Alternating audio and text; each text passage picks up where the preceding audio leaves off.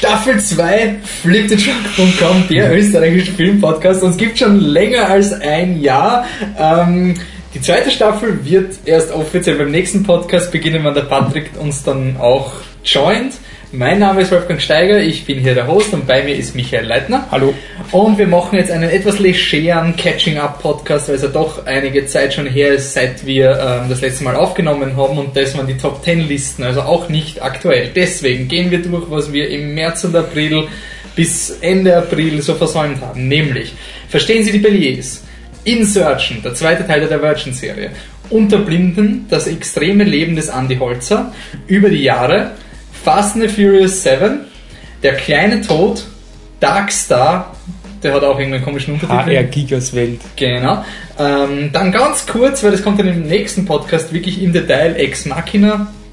Dann Avengers, Age of Ultron und zum Schluss zwei Dinge, die uns gefallen haben, nämlich Eden und Better Call Saul. Gut, dann fangen wir an.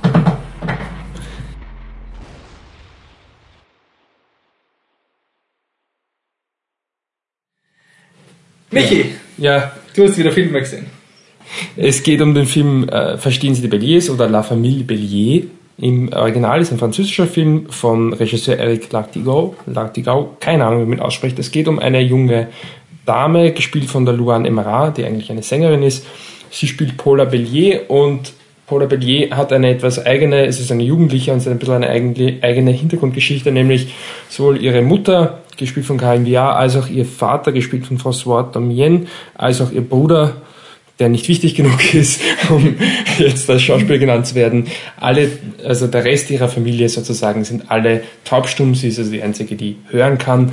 Und wie das so kommt, ist es so, dass sie dann auch, also sie haben einen Bauernhof als Familie, dass sie da eine, ihrem Alter, ähm, also gemessen ihrem Alter eine sehr große Rolle spielt bereits und eigentlich alles organisiert.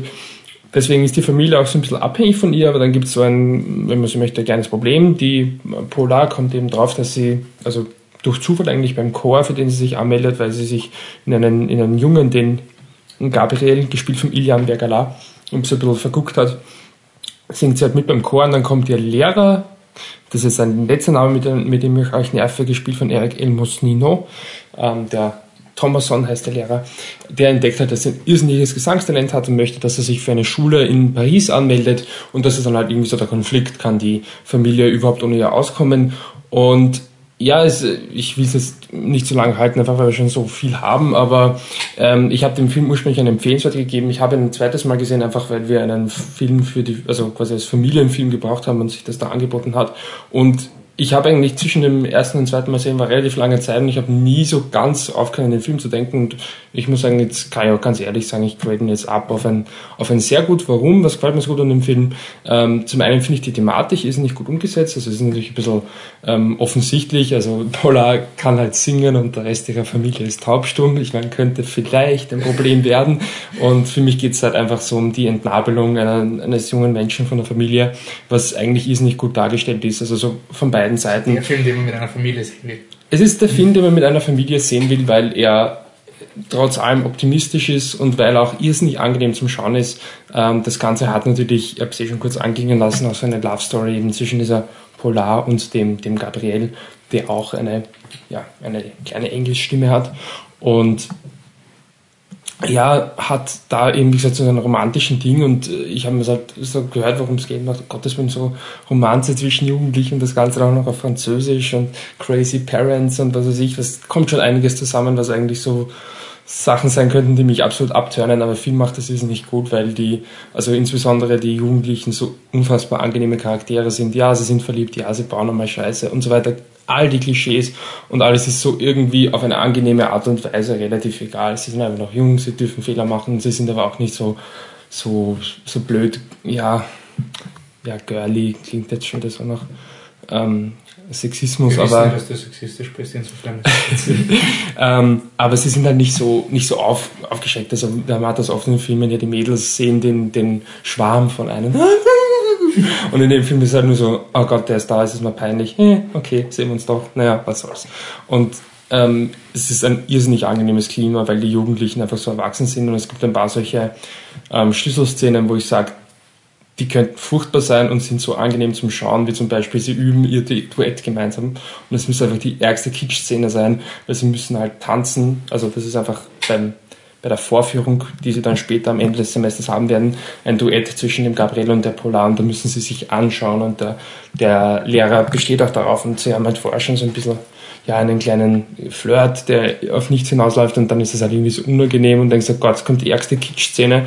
Und der Film ist einfach ist nicht so, lässig, so ist nicht lässig, weil er einfach so, okay, ist jetzt unangenehm, ist irgendwie peinlich, aber na, passt schon.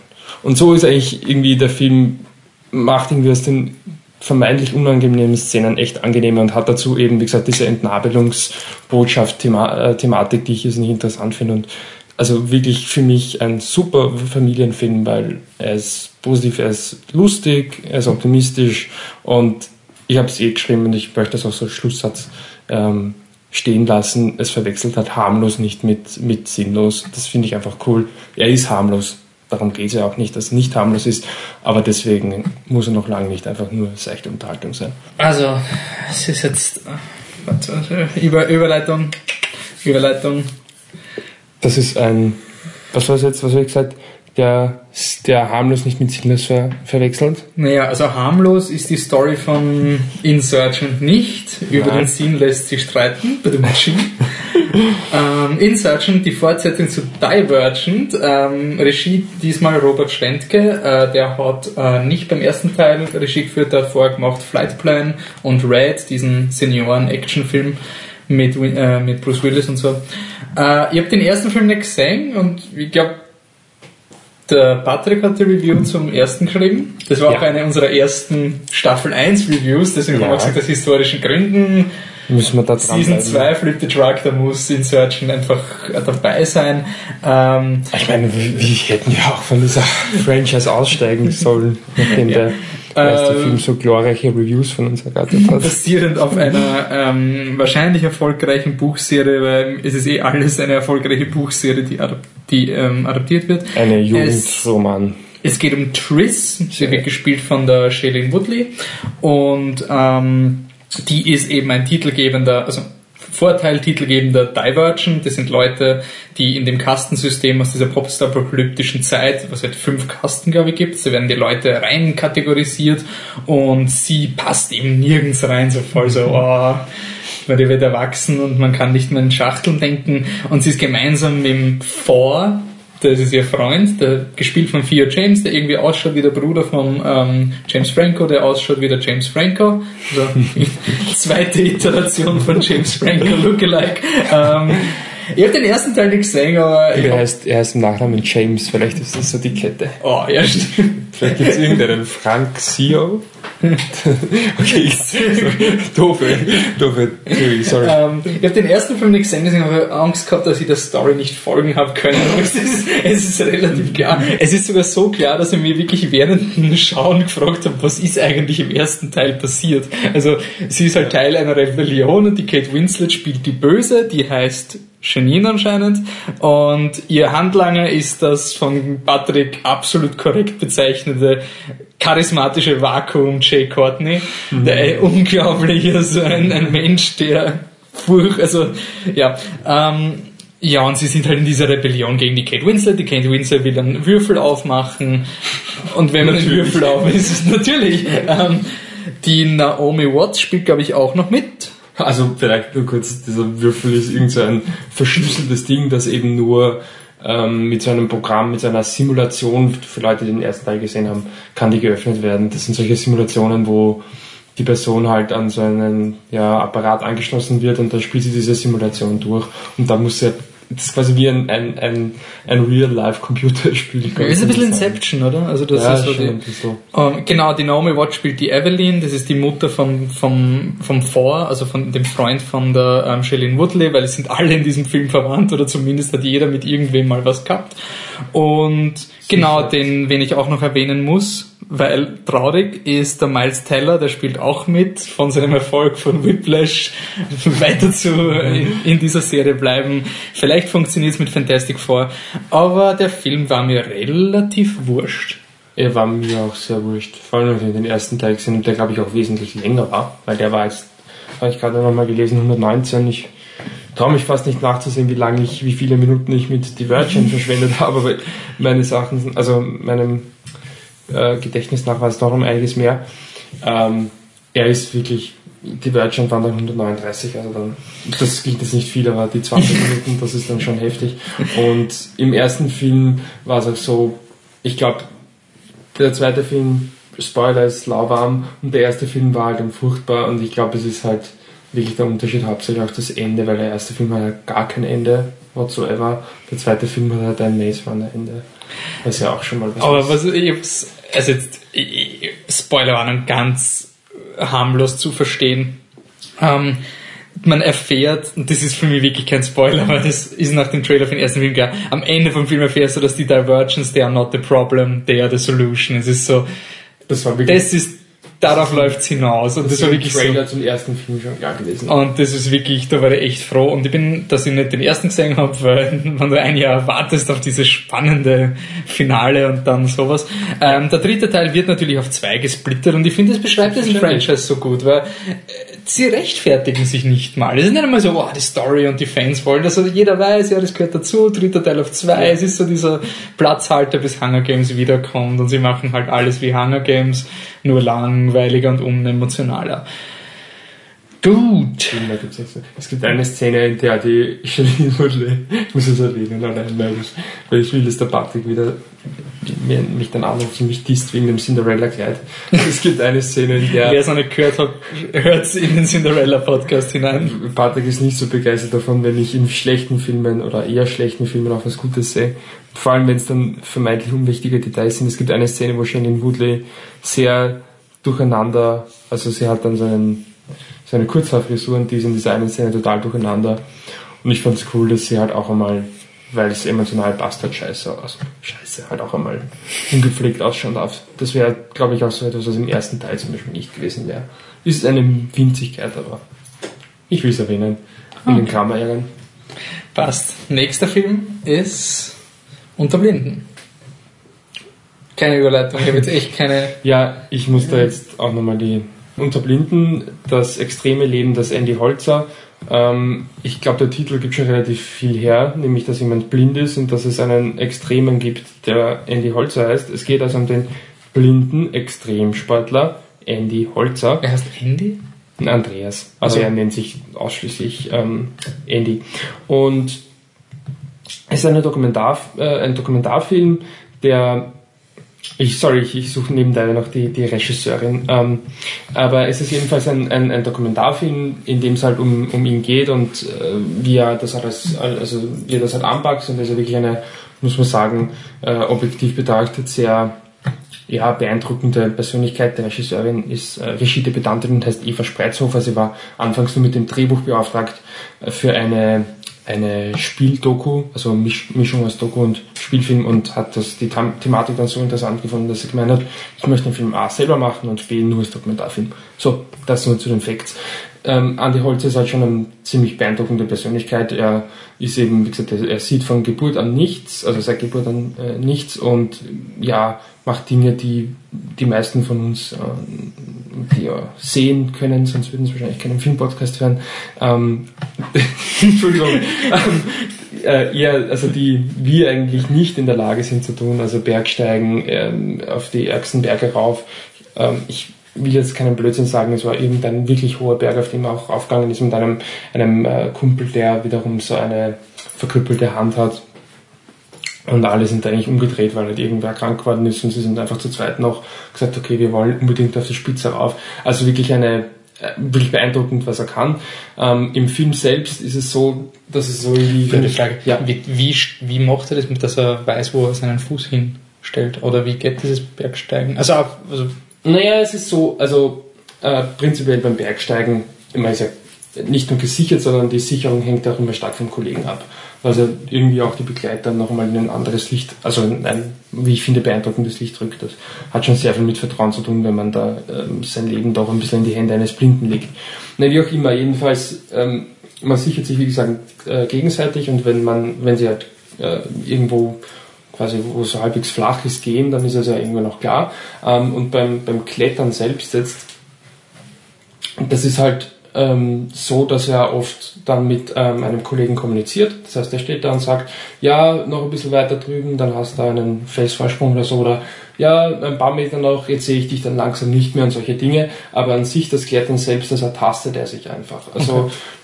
das ist auch nicht, glaube ich, so wahnsinnig viel anders, als wenn du das jetzt halt mit äh, sehend machst. Ähm, Entschuldige ähm, weil du da ja so oder so halt viel tastest, aber diese ganze Situation finde ich schon sehr beeindruckend.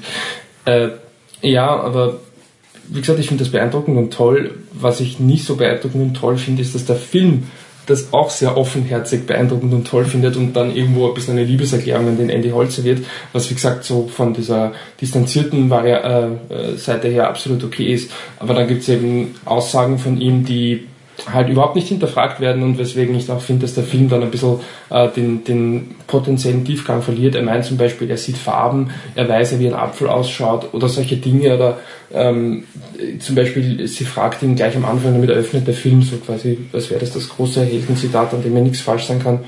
Naja, ähm, wie, wie, wie stellt er sich die Welt vor? Und dann meint er, naja, stellen Sie sich mal, ich glaube, blauer Apfel war, stellen Sie mal einen blauen Apfel vor und dann sagt sie, ja okay, ne, so, das kannst du dir auch vorstellen, obwohl du das noch nie gesehen hast. Aber wenn man da mal ein bisschen nachdenkt über das, sind da schon ein paar Widersprüche drinnen, weil ich weiß halt, was ein Apfel ist, ich weiß halt, was blau ist. Also, was ich halt, ich bin jetzt nicht darum, dass irgendwie den Andi Holzer irgendwie dazu, ja, also schmaler zu machen, als er ist oder was, aber ich finde halt einfach nur, einfach dieser Unterschied zwischen Blinden und Sehenden. Und Andi Holzer basiert, also es baut sein Selbstbewusstsein, sein Charakter wirklich stark darauf auf, dass er sagt, ich bin ganz genauso wie ein, ein sehender Mensch.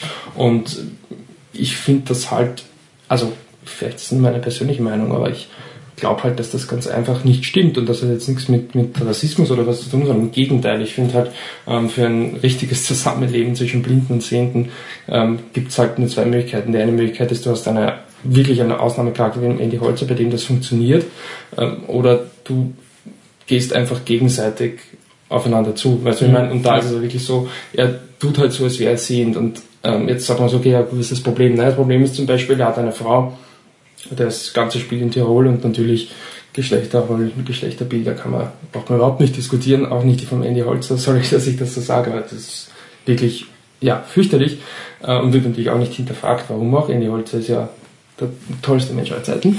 Ähm, und da ist es dann zum Beispiel so, naja, die Frau rennt halt einfach immer nach und organisiert halt alles für ihn, damit er halt seine, seine also er macht mittlerweile auch solche, was ist nicht populär ist heutzutage, solche Motivationsvorträge und organisiert halt alles für ihn und macht da alles mit. Und damit er sich halt fühlen kann wie ein Sehender. Dass das in seiner Situation funktioniert, finde ich schön und gut und toll, aber bedarf halt zum einen mal einer wahnsinnig passiven Frauenrolle, die sich eigentlich nur auf sein Leben einstellt und ist andererseits, glaube ich, auch nicht allgemeingültig. Und dass der Film das nicht hinterfragt, finde ich halt insofern schade, dass ich schon finde, ähm, dass man da irrsinnig viel halt ähm, über die, den Umgang der Gesellschaft mit Behinderungen und was eigentlich der richtige Umgang der Gesellschaft mit Behinderungen wäre. Ist das wirklich die richtige Einstellung zu sagen, wir tun alles so, dass du so lebst wie wir? Wäre es nicht eher quasi, ich meine es nur einfach als, als Anregung, wäre es nicht besser zu sagen, wir machen alles, dass du so gut leben kannst, wie du das in deinem Leben, in deiner Welt machen kannst, und wir machen so wie in unserer und wir schauen, wo da diese Überschneidungen sind. Also ich finde, also ich finde es cool, dass Andy Holzer so ist, wie er ist.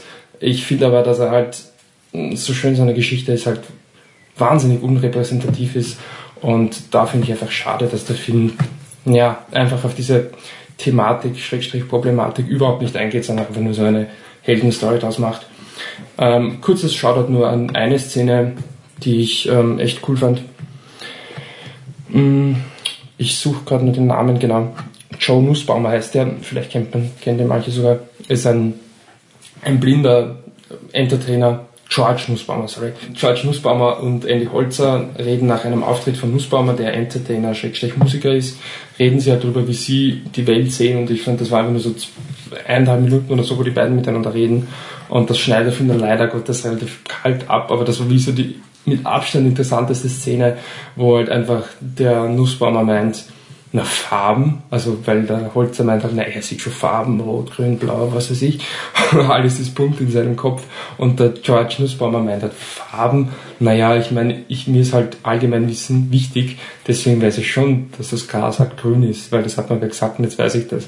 Aber an sich ist mir das doch wurscht. Was mache ich mit Farben? Und ich fand einfach irrsinnig interessant wieder, ähm, weil das finde ich ist dann eben das, was dann halt wirklich ähm, eben wirklich gegen diesen Behindertenrassismus irgendwie vorgeht. Wenn du hast, okay, zwei Leute, die haben die exakt selbe Behinderung und sehen das total anders und dann finde ich, fällt auch diese Kategorisierung irgendwie weg und das, also es sind einfach solche Sachen, die ich gern mehr gehabt hätte.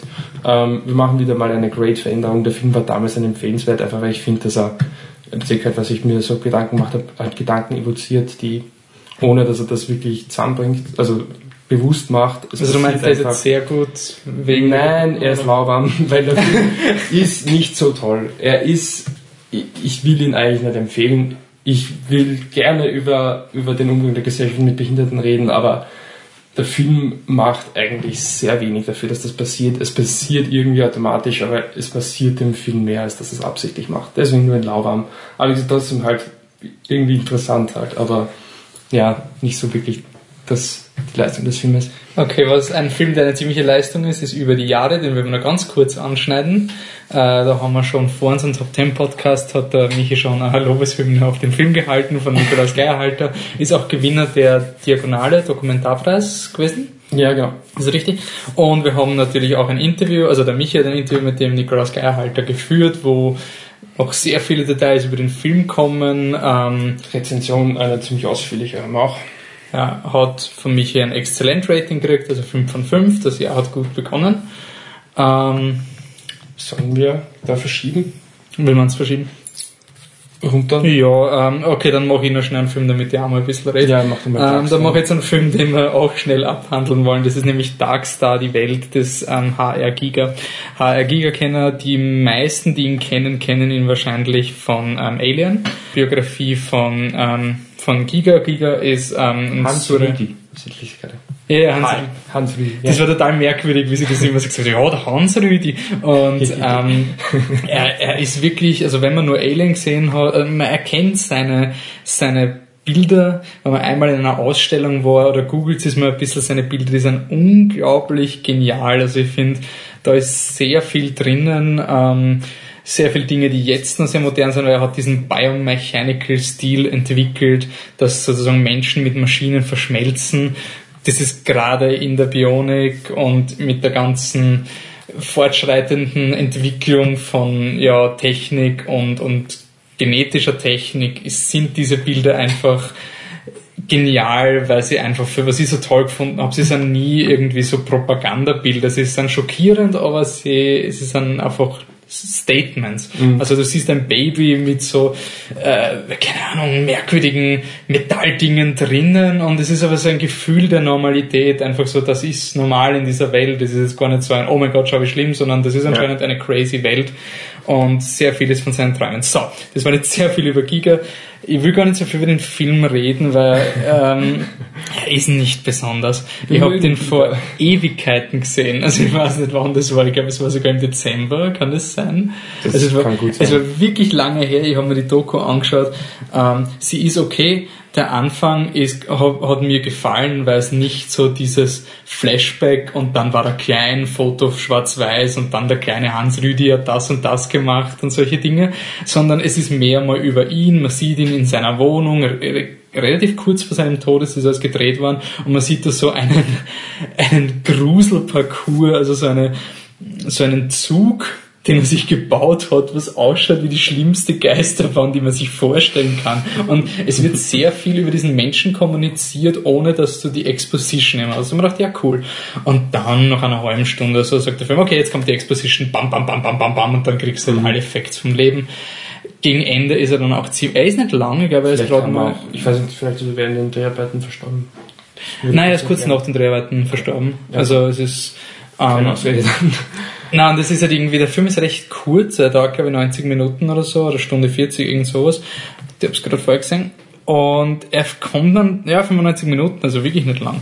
Und er kommt dann trotzdem ein bisschen lang vor, weil auch gegen Ende sehr viele redundante Dinge kommen. Ähm, auch da, da muss ich eben, das, das ist mir dann einfach im Gedächtnis geblieben, es hat, es gibt gegen Ende sehr viele Momente, wo du die Leute siehst, wie sie zu einem Giga kommen, eine Unterschrift von ihm kriegen und so, danke Meister. Also so richtig eine, eine, eine devote Heldenverehrung von diesen Menschen. Das habe ich ganz interessant gefunden, aber es kommt ein paar Mal, es kommt sehr oft. Und man checkt dann schon, okay, er hat einen Impact. Ich meine, er, er signiert da, Leute kommen, reißen sich das das T-Shirt runter, da ist ein Tattoo Ganzkörper auf von ihm, sozusagen von oh. einem seiner Bilder, dann Ach schreibt okay. er, dann ja, schreibt okay. er eine Unterschrift und die Leute brechen in Tränen aus. Also wow. das ist ja wirklich so, er hat einen Kult und auch die Leute, seine Künstler, ähm, wie nennt man das, wenn ein Künstler so ähm, Lehrlinge ausbildet. Also er hat einen, der ihm halt hilft bei mhm. seinen Arbeiten. Ja. Und der ist halt auch der Volle, der ist gefördert worden vom Giga, weil die halt irgendwie eine crazy Metal-Band waren, die halt nur der Giga verstanden hat. also irgendwie, es ist schon genial, es zeigt schon, dass dieser Mensch genial ist und dass er Leute inspiriert. Und es gibt dann in der Mitte, so, also Ende, Mitte, Ende gibt es so einen Moment, wo sie in der äh, wie heißt es in Linz, die Technikausstellung, die Messe, die, ähm, die Ars Electronica. Ars Electronica. Da war eine Giga-Ausstellung, die immer. Naja, sorry, dass ich kurz einhake, muss aber, das war ja im Lentos, oder? Also die Ausstellung war im Lentos und die Ars Electronica ist halt auch in Linz. Und in dieser Szene haben wir gedacht, irgendwie wird da nichts nichts hingebracht. Wirklich so, du erfährst nichts, was du nicht durch diese Signierstunden auch erfährst. Und dann gehe ich raus und höre halt, wie die Frau vom Filmverleih sagt, ja, also das mit Linz haben wir drin, weil er feiert auch Premiere in Linz auf der A-Sektion der Film. Und dann denkst du, okay, so, ja. okay, genau das ist es. Und, und es ist ein Standard. Gibt's eben, wie gesagt, auch dazu. Es ist ein standardproduzierter Film. Ich, ich war am Anfang auf empfehlenswert, weil der Giga an sich ein interessanter Mensch ist. Und es ist immer gut, wenn es halt mal so ein, ich will mir Wikipedia nicht durchlesen, schaue ich mal Gigadoku an. Zeitmanagement-mäßig ein bisschen bedenklich, aber okay. Aber dafür, und dieser Satz mit, ja, es ist für die Ars Electronica auf Premiere, das ist halt für mich so steckenblieben. Also, ja, es, es ist halt ein Film, den man macht über einen Giga und das. Mhm. Es ist gar nicht so ähnlich vielleicht wie wie der Andi Holzfilm. Auf jeden Fall Lauwarm, aber ich kann mir durchaus, also dieses Lauwarm nicht so stark nehmen, ich kann mir durchaus vorstellen, dass, wenn man sich den Film anschaut, ihn, ihn voll okay findet. Also das ist halt wirklich, der, der ja. hat jetzt so, so lange Zeit gehabt, bei mir zu gären, dass ja. ich wirklich schon... Ich denke mir auch, äh, wer schaut jetzt Darkstar HR Gigas Welt? Wahrscheinlich geht niemand da zufällig rein. Also wenn man Giga mag und dann sieht, was das für eine Heldenverehrung war, dann ist das ja vielleicht eh. Ja ein befriedigendes Gefühl. Ja. Ein befriedigendes oh, Gefühl. Das war keine Absicht. Das war keine Absicht. ja, gut, dann. Ja, ähm, ja ähm, ein befriedigendes Gefühl, beziehungsweise der Orgasmus, wird im Französischen oft La Petite Mort genannt. Das heißt auf Deutsch der kleine Tod und der kleine. Film wissen wir das? Chucky und seine Braut. Ich wusste das nicht. Ich weiß das aus dem Film, der heißt Der kleine Tod. ich bin nicht so klug wie der Wolfgang. ich bin nicht so, nicht so Chucky gebildet.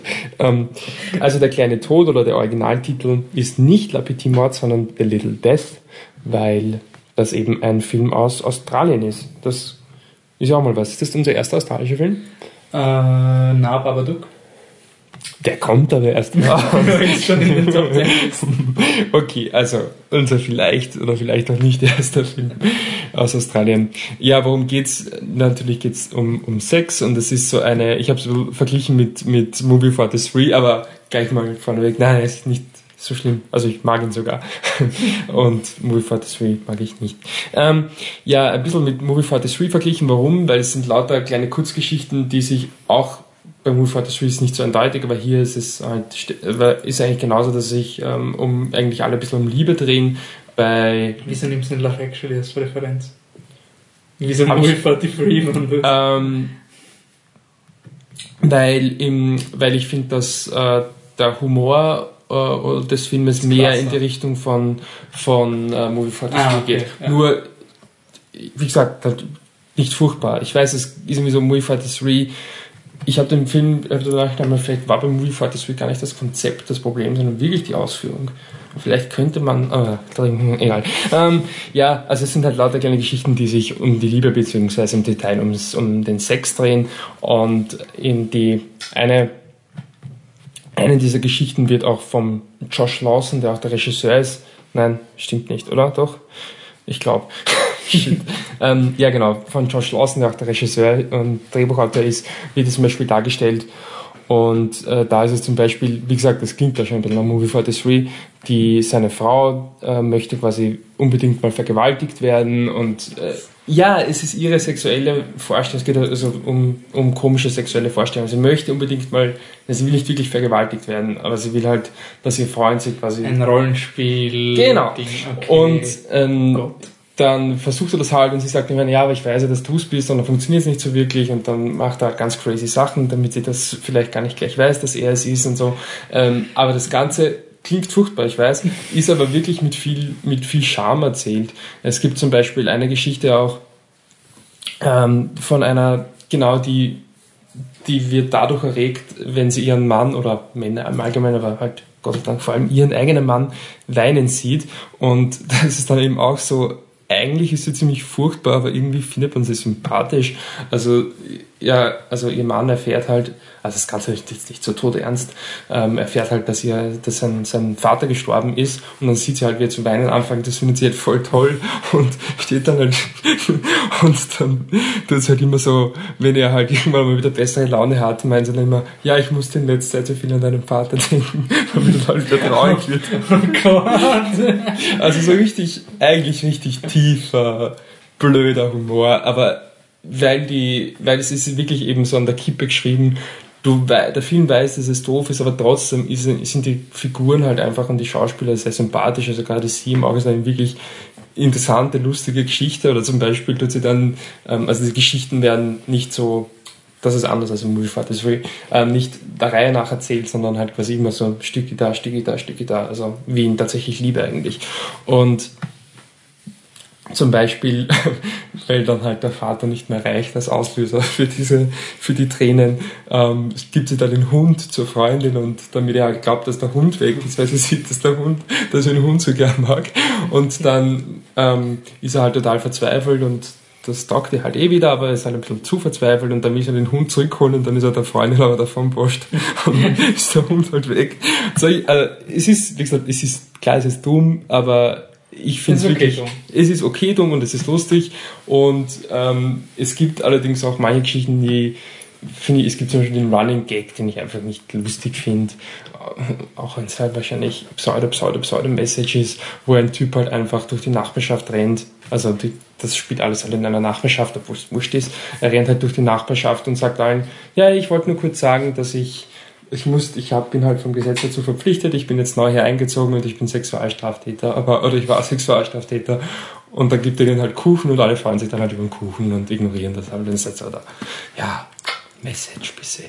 Und, ähm, es gibt aber auch Geschichten, das fand ich zum Beispiel nicht wirklich lustig, ein bisschen fad. Und dann gibt es auch eine Geschichte, die ziemlich im Mittelpunkt steht, die tatsächlich geht es da um Rollenspiele, äh, wo er, also der Mann eben, also sie kriegen von der Therapeutin auf, ähm, als Aufgabe quasi probiert es mal mit Rollenspielen. Das funktioniert so gut, dass er dann halt so mehr oder weniger Pornos drehen möchte mit seiner Frau und sie will das halt überhaupt nicht und er fängt dann mit den ärgsten verrückten Sachen an. Das geht eigentlich schon gar nicht mehr um das, was eigentlich ging. Und die Geschichte ist irgendwie so fad und irgendwie unsympathisch und zart und deswegen war der Film dann schon eher so ein bisschen Richtung Lauwarm für mich. Und warum ist er kein Lauwarm? Der Grund dafür ist die letzte Geschichte, die einfach ein absolut, also müsste man eigentlich als Kurzfilm rausnehmen und herzeigen, weil es ein absoluter Hammer ist. Geht es um eine, um eine junge Frau, die in, naja, was macht sie?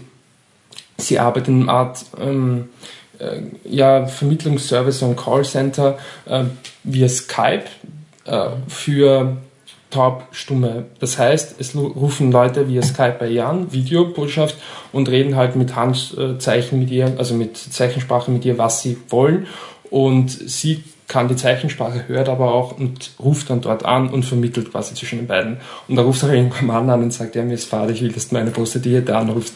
Und dann ruft sie ihm halt die Prostituierte an und natürlich führt das einerseits klar ein paar lustige, billige Gags, oder dann halt siehst, was halt Blasen heißt und so weiter. Aber es ist halt kein Typ, der da sitzt und sich dann runterholt, sondern der eigentlich nur sie segieren möchte und halt irgendwie sie halt, der halt einfach nur halt irgendwie sozialbedürftig ist und sie dann halt ärgert und halt so, nein, nein, du musst jetzt schon fragen, das und das. Und dann sagt sie halt irgendwas ganz anderes und dann meine, ich kann aber Lippen lesen, jetzt sage ich schon endlich, dass sie mir, dass sie mir einen blasen soll.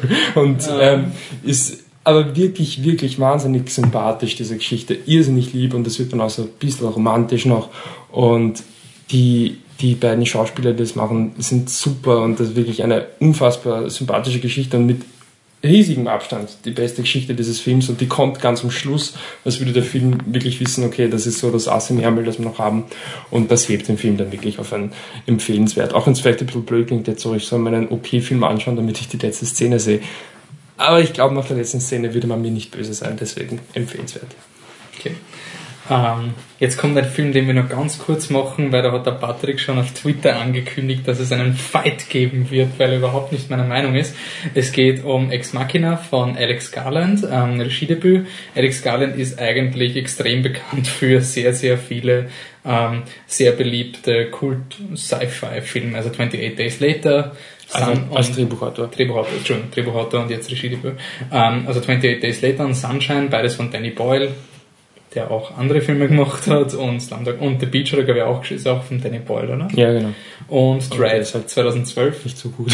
ja, nein, wir wissen nur der Vollständigkeit. Ja, ja, stimmt. Ja. Äh, es geht darum, dass der Donald Gleason einen im Lotto gewinnt und eine Woche mit einem ultra genialen Tech-Genius, CEO, Milliardär, ähm, dem Oscar Isaac, der den Nathan spielt, ähm, verbringen darf. Und der Nathan hat ihn aus einem gewissen Grund ausgesucht, nämlich der Nathan baut eine künstliche Intelligenz, die er Ava nennt, AVA.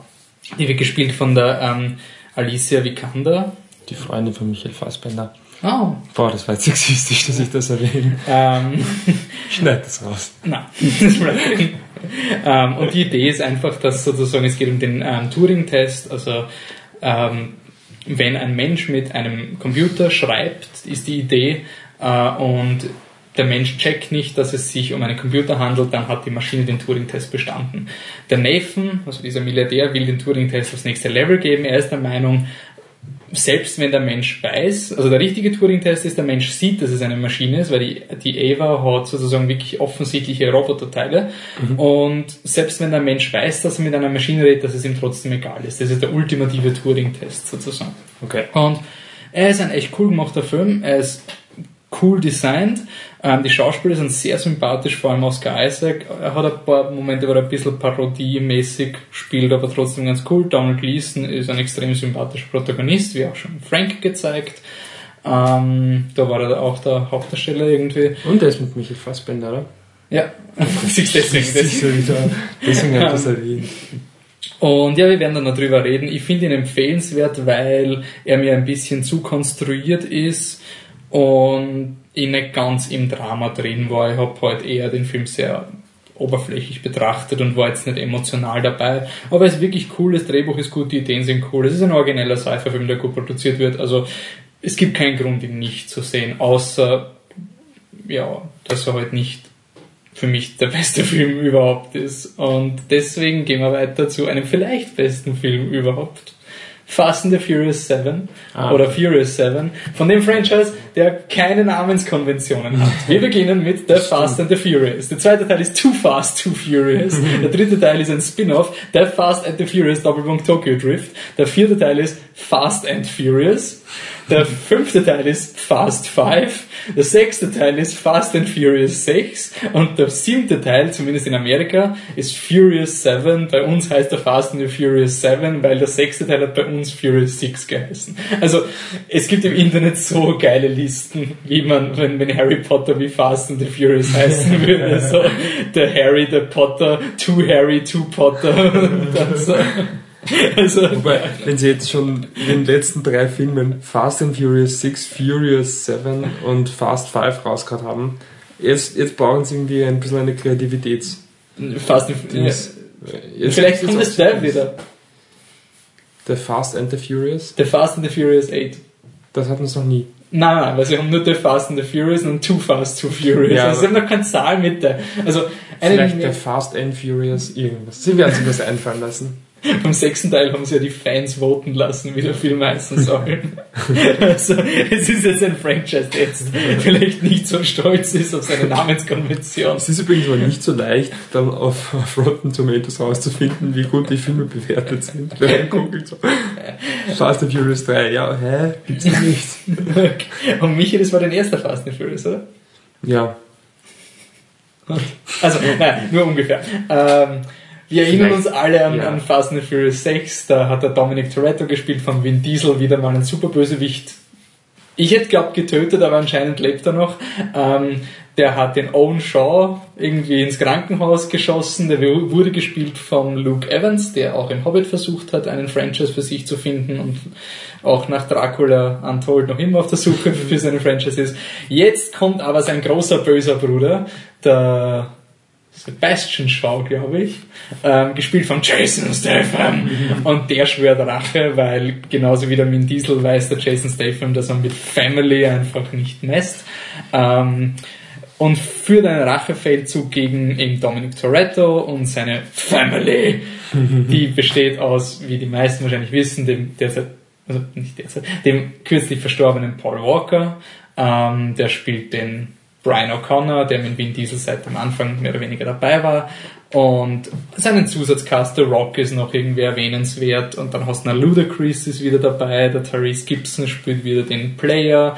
Ähm, äh, die Michelle Rodriguez Sowieso. ist, äh, spielt ihre Amnesie-Rolle wieder und ist die Liebhaberin von Vin Diesel. Und, Und ja, die eine, was jetzt bald im Franchise hat, oder? die Linda Rousey? Oder die, welche meinst du? Die- die Gal Gadot? Ja, die hat doch bei dem Franchise, oder? Ist das Die die? Gal Gadot spielt nicht mehr mit, also die hat den Vorteil mitgespielt. Ach so. Also die Gal Gadot spielt jetzt in Wonder Woman ähm, mit. Also ich spiele nicht mehr mit. Na, die ist, Spoiler, die ist gestorben im sechsten Teil. Ah, okay. Und ja, also viel Story. Also einfach, man könnte sagen, Fast and the Furious ist auch so eine Art Shared Universe. Äh, Es ist mittlerweile schon die After-Credit-Szene vom sechsten Teil war eine Szene aus Tokyo Drift, die der dritte Teil ist und jetzt geht's weiter und sonst irgendwas. Okay, so, jetzt haben wir die Story aus dem Weg. Wirklich? War schon eine Story? Ja, stimmt. Ja, ja Rache, Rache, ja, ja. Ähm, Michi, was sind deine Impressionen von deinem ersten Fast and Furious Film? Ich weiß nicht, ich will gar nicht so viel dazu sagen. Ich habe da, glaube ich, nicht so die fundierte Meinung zu dem Film.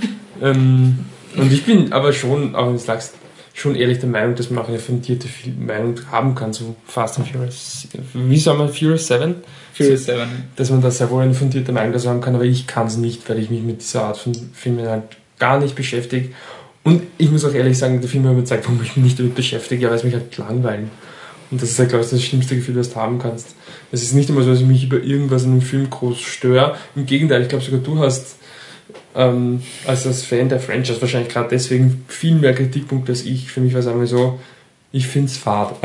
Ich, ich finde es halt einfach nicht so wahnsinnig unterhaltsam, wenn die jetzt mit Autos äh, im, vom Hubschrauber runterhupfen oder wenn sie von, mit dem Auto von einem Ho- Hochhaus ins andere fahren. Und ich hoffe, es klingt jetzt nicht abwertend, aber ich persönlich finde es halt nicht so, es gibt mir halt nichts. Deswegen habe ich auch keine große fundierte Meinung. Vielleicht noch am ehesten zu dieser ganzen Paul Walker-Geschichte, aber ich glaube, zu der kommen wir dann am Schluss. Also, sag du mal jetzt als fundierter, als großer Fan dieser Franchise.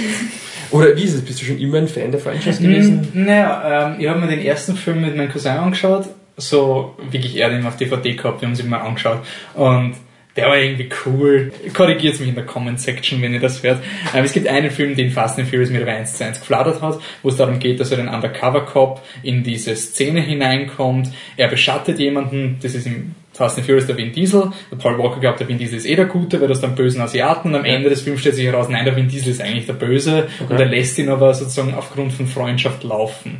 Ähm, das habe ich cool gefunden. Also für mich war das einfach so, wenn du einen Standardfilm schaust und der hat dann einfach irgendwie so, hey, der Vin Diesel ist der Böse, aber er ist unsympathisch, conflicting Was emotions. heißt der Böse? Was Er, macht er macht die Verbrechen, also sie fladern halt irgendwie, glaube ich, DVD-Player, good old times, ähm, sie fladern halt DVD-Player und verhö- damit. verschärfen sie am Schwarzmarkt und Okay, aber eh nichts Schlimmes. Keine nichts Morde. Args. Aber sie verdächtigen halt jemand anderen und der Vin Diesel ist, soll, also der Paul Walker glaubt, der Vin Diesel ist eh clean und will Mhm. nur in Ruhe gelassen werden und seinem Auto schrauben. Ja. Und dann findet er heraus, nein, er muss Verbrechen machen, weil er kann sich sonst nicht leisten und Ja. sowas. Also der Vin Diesel ist immer der Gute, aber es ist trotzdem so irgendwie so, hey, ein bisschen komplexer. Den zweiten habe ich nicht geschaut, lange Zeit, der ist auch furchtbar. Ähm, der dritte geschissen eine Geschichte, aber ganz, ganz gute Autofahrsequenzen. Und dann im vierten Teil sind ja Paul Walker und Vin Diesel zurückgekommen und so, yeah, cool, Family und sowas. Der war scheiße.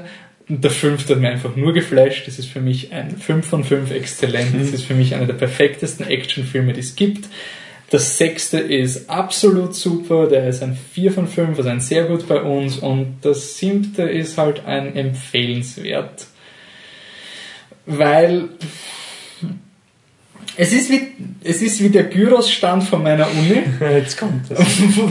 Der ist jetzt übernommen worden von, also das ist immer so ein sympathischer griechischer Gyros-Stand. Ich euch fest. Wer das versteht.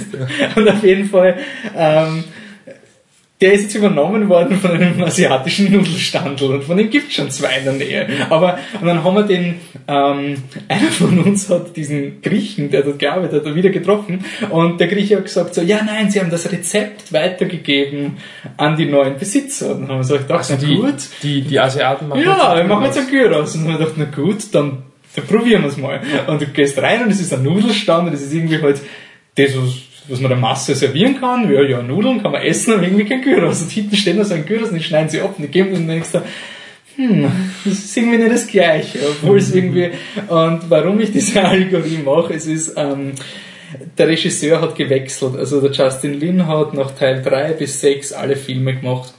Und das ist wirklich, das ist der Grund, warum ich Fast and Furious so sehr mag. Und auch Gyros-mäßig. Fast and Furious ist ein gut gemachtes Schnitzel. Das tut gar nicht so, als wäre es was anderes. Manche Leute Ach, sagen, das ist ein Gyros. Nein, jetzt nur von der, von, vom Franchise, aber von der, okay, es ist ein gut gemachter Gyros, aber der Griechen-Gyros war nicht gut. Es geht da eher um die Nostalgie Ah, okay, okay. Und jetzt ist er noch schlechter. Aber es ist Okay. einfach ein solides Gericht, was dir serviert wird, oder du ganz genau weißt, es tut nicht so, als wäre was anderes, einfach so passt und super gemacht und andere Leute, also Fast Food und das mögen sie nicht, ist okay, aber für das, was es ist, ist es ursuper. Und was Fast and the Furious verstanden hat, ist, dass du Actionsequenzen gut choreografierst und ähm, gut schreiben musst. Klingt sau blöd. Aber das, das Writing in Fast and the Furious für die Actionsequenzen ist sehr gut, weil du immer weißt, wer wo ist, wer ist welches Power-Level. Und das ist auch der Grund, warum sie so viele Leute bei Actionfilmen lustig machen, weil sie dann sagen, äh, es ist immer so offensichtlich, worum es geht und sonst sind sie so klischeehaft. Aber ein guter Actionfilm muss dir immer sagen, der ist da, der ist da, der ist da. Und bei Fast and the Furious 7 gibt es halt einfach Sequenzen, wo plötzlich zwei Autos erscheinen und denkst, ah, ja stimmt, die gibt's auch noch okay, dann, und am Ende in der letzten Kampfsequenz vergisst du, dass die Michelle Rodriguez existiert und dann kommt sie wieder vor und denkst, Ja. ah ja stimmt, die fahren irgendwo um und um, aber du weißt gar nicht wo und dann cuttet der Film zurück zum Vin Diesel, der gegen einen Jason Statham kämpft und denkst, ah ja stimmt, die kämpfen auch noch und es ist ein bisschen so Captain America The Winter Soldier, wo plötzlich der Falcon wieder vorkommt und du so, ah ja stimmt, den gibt's auch noch und das ist einfach ein Zeichen für eine Ah schlecht ja, gemachte stimmt. Actionsequenz. Die Actionsequenz an sich ist okay, sie ist solide, die Kamera ist gut, der James Wan, der vorher ähm, Conjuring, Insidious und Saw gemacht hat, bringt seinen eigenen Stil zu diesem Film durch sehr viele rotierende Kameras und eindeutig ein anderer Stil, also ein Kompliment sowohl für Justin Lin, dass man merkt, dass er fehlt und er beim Franchise etwas gemacht hat, was jetzt weg ist und ein Kompliment an James Wan, dass er etwas zum Franchise bringt.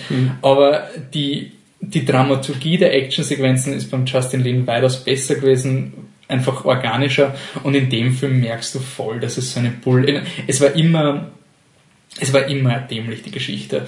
Aber sie, es gibt immer so eine Dramaturgie. Den fünften Teil wartest du die ganze Zeit, dass der, dass der Dwayne The Rock Johnson und der Vin Diesel endlich so kämpfen. Ja. Und du wirst den ganzen Film geteasert und denkst so, oh, come on, come on, come on. Und in dem Film ist eher so ein, du hast Jason Statham und wow, Jason Statham. Und es wird aber nicht, es ist nicht so dieses Wrestling-Hypen, dieses endlich im Ring links, Vin Diesel und Jason, weil sie haben sich schon so oft getroffen, dass es schon wertlos ist, dass sie gegeneinander kämpfen.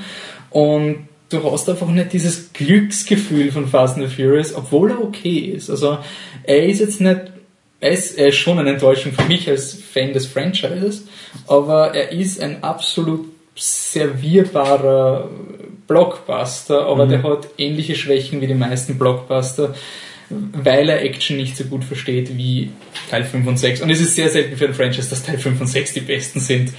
Ja. Gut, das war jetzt ein bisschen früher, aber es ist wirklich, ich bin, ich bin bei Fast and the Furious mit, mit Herz und Seele dabei, ohne dass ich es jemals geglaubt habe. Ich bin ab dem fünften Film habe ich mich verliebt in diesen Franchise mhm. und deswegen ist es ein bisschen, das wollte ich mal runter. Das ist schon so ein potenzieller Top Ten Film, der gerade in die, also dahingegangen ist, oder? Ja, es ist irgendwie so, ähm, schauen wir mal, was sonst von den Actionfilmen kommt. Weil bei Fast and the Furious haben wir wirklich gedacht, das wird so der der Movie to Beat vom reinen Spaßfaktor. Und es kommt dann noch ein anderer Film, von dem ich nicht erwartet hätte, dass ich positiver als bei Fast and Furious 7 bin. Mhm. Und ähm, ja, was ich einfach von der Story sagen was in dem Film merkst du halt auch voll, wie lahm die Story konstruiert ist. Also es, sind eh immer Plot-Devices, aber in dem Film ist es ganz extrem. Es ist ein, du musst die Hackerin retten, weil die hat einen Chip, aber der ist in Abu Dhabi, damit wir nach Abu Dhabi fahren können. Und ja. jetzt haben wir den Chip, der irgendwas macht, was der Plot sagt, und jetzt kommen wir dorthin. Und ja. in den anderen Filmen waren da immer da waren dramaturgische Payoffs. Also im fünften ist es also Ocean's Eleven mäßig aufgebaut mit jede Mission bringt sie näher an den Tresoren. Im sechsten Teil ist in den einzelnen Action-Szenen, wir sind auch so, so, der wird verraten und jetzt wissen wir das, da ist auch schon ein bisschen um die Welt, aber in dem Film hat es wirklich uninspiriert gewirkt. Es ist so, wir müssen jetzt nach Abu Dhabi und warum, und der Chip ist natürlich im geilsten Auto überhaupt. Und man kann sagen, ja, das ist ironisch, weil ja. Irony und Fun, aber Teil 5 und 6 haben diese Autopornos irgendwie noch so pseudomäßig in die Handlung integriert. Da haben sie halt ein urschönes Auto fladern müssen für einen Mafia-Boss. Und dann sind sie draufgekommen, oh, im Handschuhfach war das geheime Versteck und jetzt wissen wir, wo das Drogengeld liegt und so. Mhm. Es war irgendwie logischer als, wir müssen den Chip fladern und der ist im teuersten Auto der Welt. Ja. Und das habe ich halt schon ein bisschen. Das ist wirklich, das ist auch mir, wie gesagt, nicht großer Actionfilmkenner. Und zumindest nicht dieser rein, rein Actionfilmkenner. Ist mir auch auffallen, dass es schon ziemliches Ausreden suchen ist dazwischen. Ja, und es ist halt irgendwie auch so, was der, was der Patrick so super gesagt hat, sie brauchen dieses GPS-Ding, um den Jason Statham zu finden, aber er taucht immer auf. Immer wo sie sind, ist der Jason Statham. Also es ist irgendwie völlig unnötig. Ja. Das, und bei Fast and Furious ist irgendwie so sympathisch, es ist ein Franchise, der Schnitzel der tut nicht so, als wäre er intelligent. Und trotzdem, auch wenn dahinter ein böser Kaching-Boss ist, die Leute, die müssen das ernst meinen, weil ansonsten schiebst du jetzt blöde Meldungen wie der Vin Diesel, dass Fast and Furious für den besten Film nominiert wird. Das kannst du nicht, also das, das magst du nicht als Publicity. Es ist so eine blöde Aussage. Und es ist einfach, weil er das glaubt. Und es ist einfach so, ja, das ist wichtig mit Familie. Und das war in dem Film nicht so viel. Der Film hat dann zum Schluss, jetzt können wir den Paul Walker machen, dann sind wir eh schon fertig, hat er eben dieses Family-Ding. Und ich weiß jetzt echt nicht, wie ich das politisch korrekt formuliere.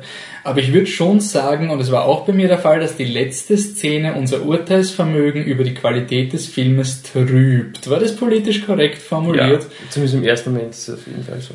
Weil es ist schon, ich bin teary-eyed worden, hat man doch, oh, one last ride und so. Vor allem, ich meine, also ich meine, nicht geweint so, aber ich habe auch gedacht, das ist ganz schön emotional für jemanden wie mich, der nicht mal einen Paul Walker-Film jemals gesehen hat, geschweige denn einen Fast and Furious-Film. Also, das haben sie schon, das war zwar sehr offensichtlich, aber schon ganz gut gemacht. Mhm.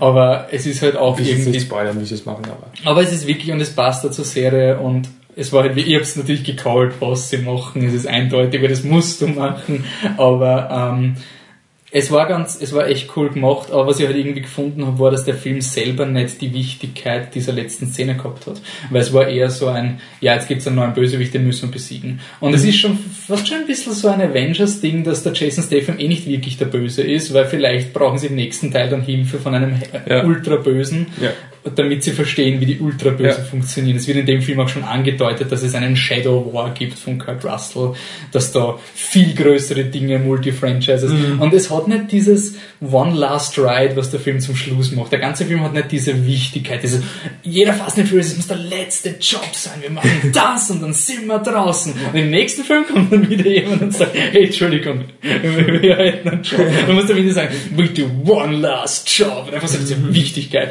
Und in dem Film wäre eher so, ja, und jetzt machen wir mal das und der Jason Statham ist da, aber ja, okay, und das war's. Gut. Was? Aber irgendwie, Sie sind fertig, oder? Ja, wir sind fertig. Ich find, also, Nur kurz Rating, äh, mir ist empfehlenswert. ja, ich, ja, lauwarm, aber wie gesagt, mein Rating bitte total ignorieren. Ich habe da nichts zum Sagen.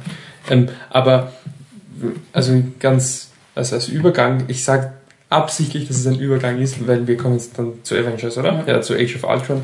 Ähm, fand ich schon irgendwie, was, was auch irgendwie diskutierenswert wäre von der Rezension des Filmes, schon interessant, äh, wie viel eigentlich so ein Ereignis wie eben der Tod von Paul Walker da ja, dem Film in die Hände spielt, was man den Film jetzt nicht böse nehmen kann, aber ähm, wie die Leute dann, also viele Journalisten dann noch reagieren drauf, dass der Film jetzt, also du hast ja auch gemeint, ne, dass er eigentlich, wenn der Paul Walker nicht gestorben wäre, wäre der Film wahrscheinlich Das habe ich nicht gesagt, ich habe es politisch korrekt formuliert. Okay, das, nein, aber, Aber ja, zwei- ja. okay. Wenn wir nicht aufnehmen, dann, okay. Ich, ich habe jetzt schon Blinde, ich habe Frauen, jetzt komme ich zu den Toten, also, heute bin ich richtig bösartig. Nee, aber, nein, aber im Ernst, dass wahrscheinlich, wenn er nicht gestorben wäre, der Film um einiges weniger gut angekommen wäre. Ich glaube auch. Also ich Ja. weil vor allem du hast schon gesehen, also du hast bei, bei Fast Five hast du ein bisschen so Lightning in the Bottle gehabt mit 72% Rotten Tomatoes. Deswegen haben wir den Film angeschaut, weil es war so ein, was? So, die Filme haben im Durchschnitt so 40% auf Ja. Rotten Tomatoes und plötzlich, Ne, ich glaube mehr, 77 oder so oder sogar, ne? ja, auf jeden Fall echt gut. Und dann war Fury 6 war schon ein bisschen schwächer, der war so im Aber auch 60er, positiv, ja. positiv, aber schon im 60er. Und der neue hat halt 82, also er ist der best kritisierte Ja. Film des Es Franchises. traut sich halt niemand, ich weiß, es es klingt jetzt, bitte nicht falsch verstehen, weil es traut sich anscheinend wirklich niemand irgendwie, oder traut sich niemand sagen, oder ist irgendwie ein Film, dem anscheinend auch, oder sicher sogar dann auch was Gutes will, glaube ich, nach der letzten Szene. Und ich finde es halt da schon noch irgendwie jetzt mit Age of Ultron so ein bisschen ähnlich, nur in die, in die, in die andere Richtung mit diesen so, ja, relativ Bewertungen, Dingern. Okay, das werden wir noch diskutieren. Machen wir kurz ein Setup, was Ja, okay. überhaupt ist. Ähm, Ich mache das ja nicht, oder? nein, äh, eh, die lang erwartete Fortsetzung, wir haben schon so lange auf einen Marvel-Film warten müssen, wir haben nur drei dazwischen gehabt. Ähm, nach Avengers 2012 gibt's jetzt Avengers, nicht Avengers 2, sondern Avengers Doppelpunkt Age of Ultron, weil sie halt draufgekommen sind, dass bei so einem Multi-Franchise es nicht so gut ist, wenn so viele Zahlen stehen, die verraten, wie lange es dauert. Ähm, auch sympathisch an Fast and the Furious, dass er den Siebener drin hat. Ja. Star Wars traut sich nicht, den Siebener reinzunehmen. Star Wars hat den Siebener weg. Ähm, auf jeden Fall, die Avengers sind wieder unterwegs. Also die Avengers sind Iron Man, gespielt von Robert Downey Jr., Thor, der Gott des Donners, gespielt von Chris Hemsworth, äh, Captain America von Chris Evans, der zweite Marvel Chris, ähm, Black Widow, gespielt von Scarlett Johansson, Jeremy Renner spielt Hawkeye, ähm, Bruce Banner oder der Hulk wird gespielt von Mark Ruffalo. Die sind das Superhelden-Team, das sozusagen immer zusammenkommt alle drei Jahre, um, um schlimme Gegner zu bekämpfen.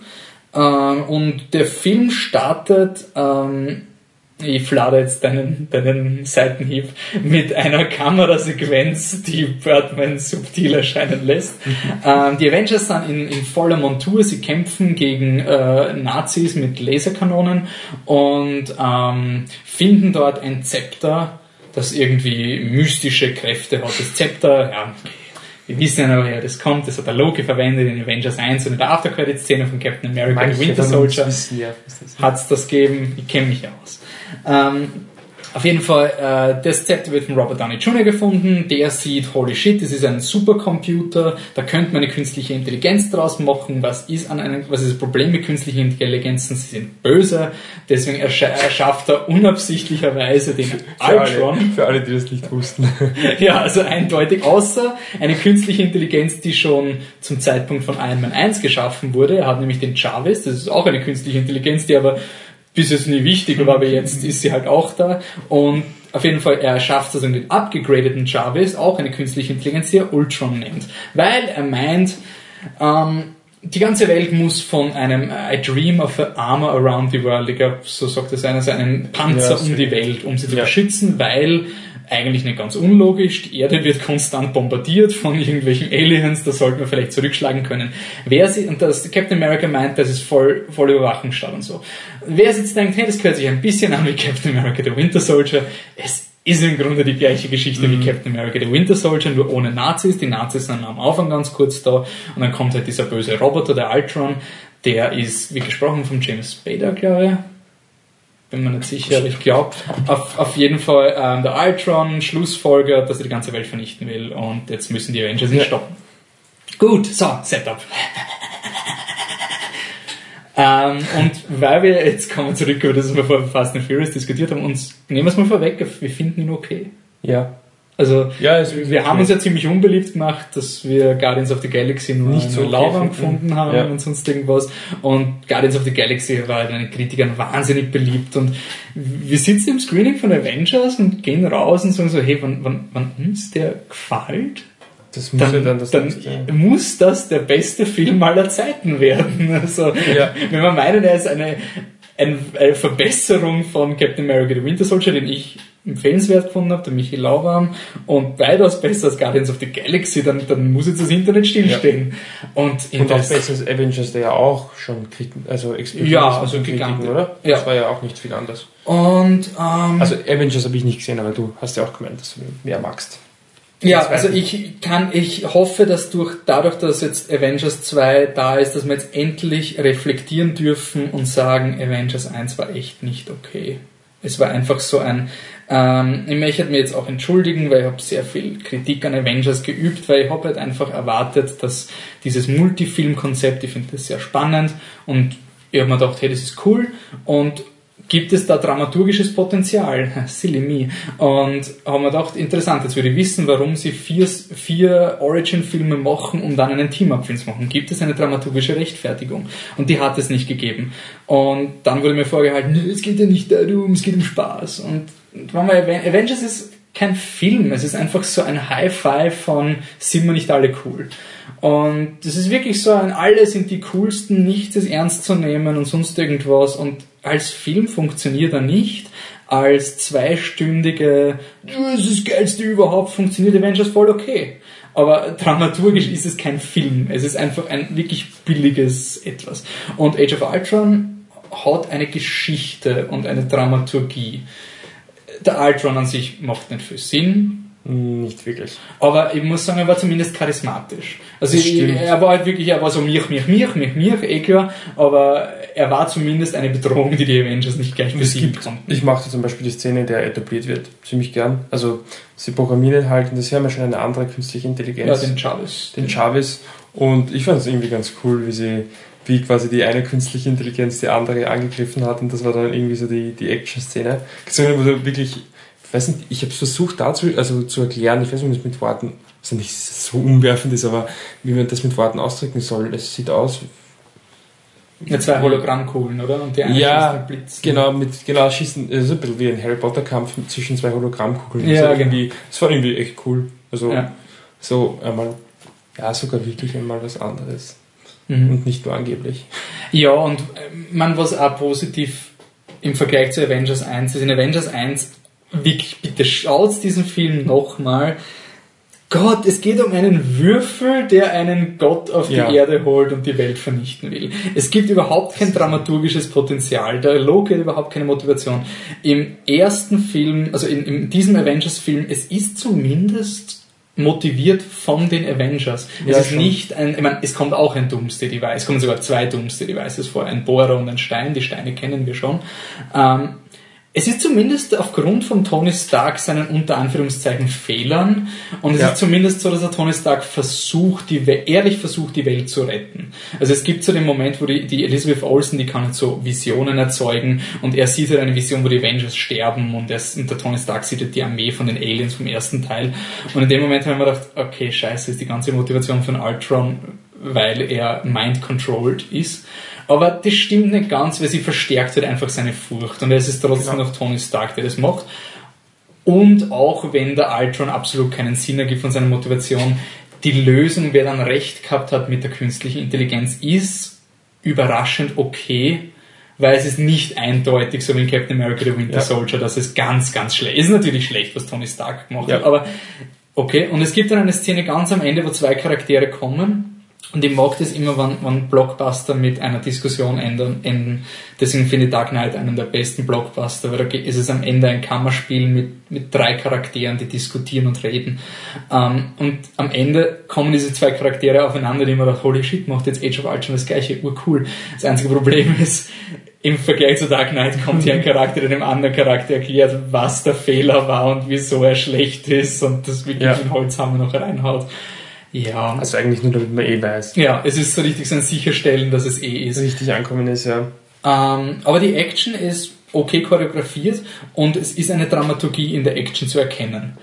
Und Meistens, ja. das ist im Vergleich zu Avengers, äh, es, Avengers 1 hat das Problem gehabt, sobald sie sich vereinen, war der Film vorbei. Weil sie sind jetzt ein Team und sie sind die Avengers. Ja. Und dann war es eine Aneinanderreihung von boah, schau mal, boah. Und das hat dieser Film auch. Es gibt eine, boah, schau mal, was ich, mehrere, boah, schau mal, boah. Aber es gibt eine Slow-Mo, boah, schau mal, boah. Und die ist aber nur kurz und danach hat jeder wieder seine, eigene, seine eigenen Quests. Vor allem sie ist nach irgendwie einer Minute, zwei Minuten Ja. und es fühlt sich ein bisschen so an, als hätte es der Film erledigt. Also ich weiß, mir ging es so, es war irgendwie so, das müssen wir machen. Okay, danke. Ja, es ist so richtig dieses, und du kannst dann auf jeden Fall so, schau, der macht das und boah, boah, boah. Also so gut, wie lange dauert es? Zwei Sekunden? Ja, es ist, es Und- ist nicht so. Und das ist wirklich, wie gesagt, mir kam es ein bisschen so vor, als wäre es dem Film peinlich. Sie brauchen so für, fürs Marketing oder so. Ja, es ist- Machen wir es in der ersten Minute und dann haben wir es hinter uns. Und dann war es eigentlich nicht mehr so. Ja. Und ich meine, was und das ist, das fällt jetzt auch unter vielleicht sogar Relativbewertung, aber du kannst halt einen Marvel-Film auch nicht mehr als eigentlichen Film kritisieren, weil du dann vorgehalten kriegst, dass du eh keine Ahnung von Filmen hast. Und du hast halt die klassischen Marvel-Probleme mit, sie erschießen Leute am Anfang die ganze Zeit und es wird nie angesprochen. Ja. Und irgendjemand sagt dann so, oh, die amerikanischen, die bezahlten amerikanischen Killer. Und ich hab mir gedacht, oh, okay, wird das jetzt endlich thematisiert, dass die Leute erschießen. Und dann hast du die Szene, wo der Iron Man runterfliegt, fünf Leute sind vor ihm und er schießt sie nieder und du denkst dir, fuck. Also das gleiche Ja, Iron Man 1, genau. auch eine Szene gegeben, wo er Leute exekutiert und du hast dir gedacht, ist das gerade passiert? Und Fi- in, in Avengers 2 müssen so, ah, mein Knie, aua, Iron Man. Und das ist der gleiche Iron Man, der gerade irgendwie einen Panzer zerschossen hat, Ja. wo auch Leute drin Ja. waren. Also das haben sie nicht vereint und der Film schafft es genauso wenig, die, die dramatischen Momente zu balancieren mit den lustigen. Also du hast in der Mitte vom Film so einen Prinzessin Kaguya-Moment, wo so jeder Charakter jetzt durchgegangen Das ist wird. wirklich ein bisschen bitter gemacht. Also ein bisschen, also wirklich relativ schlecht inszeniert. Also einfach vom, vom, vom Aufbau des Also sie sind Films, auf dem Tiefpunkt, die Helden, und sie sind auf einer Farm oder einem Haus. Einem, Das wirkt halt wirklich so, ich weiß gar nicht, wie man das vergleichen kann. Kaguya habe ich nicht gesehen, aber es kommt wahrscheinlich eh hin. Es wirkt wirklich so. okay, du hast zu mir rübertragen, so kriegt jetzt jeder seinen tiefsinnigen ja, Moment. es ist, ja, die Antwort ist ja. Ich weiß, wir haben jetzt nicht nachzählen, aber ich glaube, jeder hat seinen tiefsinnigen Moment. Deswegen so, okay, welche zwei kann man da irgendwie verbinden? Hm, ja, der Hulk und die Black Widow haben schon im ganzen Film so irgendwie was gehabt, also äh, irgendwie eine, Bez also eine, eine zwischenmenschliche Beziehung zueinander. Da können wir die zwei in einhauen. Machen wir Captain America, machen wir mit Iron Man und den machen wir mit dem. Ja, ich würde sagen, äh, Michael Bay war stolz auf den Shot, wo Captain America überlegt neben der amerikanischen Flagge. Oder wie Robert Downey Jr. Ja. in, die, in die Hütte geht und dann kommt der Sam Jackson und hat einen Plan und die amerikanische Flagge ist zwischen den beiden. Aber um bei dem zu bleiben, ist es halt wirklich so, da, wie du sagst, da kannst du wirklich nicht ausbalancieren, der Film. Das ist eigentlich so, das müssen wir noch machen, das wir ein bisschen so eine To-Do-Liste. Und dann gibt es einen Charakter, wo diese Szene noch nicht so ganz lang ist, weil der kriegt es dann am Ende auch noch, weil es da gibt es noch einen Charakter, der auch noch einen braucht und den haben wir zu dem Zeitpunkt noch gar nicht, deswegen machen wir dem einen nicht so viel, weil den brauchen wir später. Also es wird wirklich so ein, äh, wie machen wir, ja okay, also so, es ist halt so offensichtlich überlegt. Und das ist halt, aber andererseits, diese Drama-Sequences sind wirklich nicht besonders beeindruckend und sicherlich keine Stärke vom Film, aber wenigstens sind es nach 10 Minuten vorbei. Also, Aber wie gesagt, ich würde ich würd zumindest dem Film anrechnen, dass er solche Dinge probiert. Ja, also das aber ist wirklich, es funktioniert zwar ja. nicht ganz, aber ich will eben, deswegen hat er bei mir auch noch das Empfehlenswert noch erwischt vor dem Mhm. Lauwarm, weil im Vergleich zu Guardians der wirklich ein sau fauler Film war. Ja, ja, das ist schon wahr. er, er probiert was, es funktioniert halt nicht ganz, aber ich finde es gut, dass zumindest. Sie probieren es, das stimmt, aber ich meine, trotzdem hast du halt irgendwie, das sind irgendwie 10 Minuten, in denen Ja. 90% dieser Dinge passieren und, Und das fand ich. was noch immer nicht funktioniert bei den Marvel-Filmen, ist die Balance zwischen der Epik und dem verpflichtenden Superhelden-Ding. Also ich weiß, Man of Steel ist kritisiert worden, Superman puncht halt jemanden durch ein Haus und das stürzt ein und da gehen wahrscheinlich Leute drauf.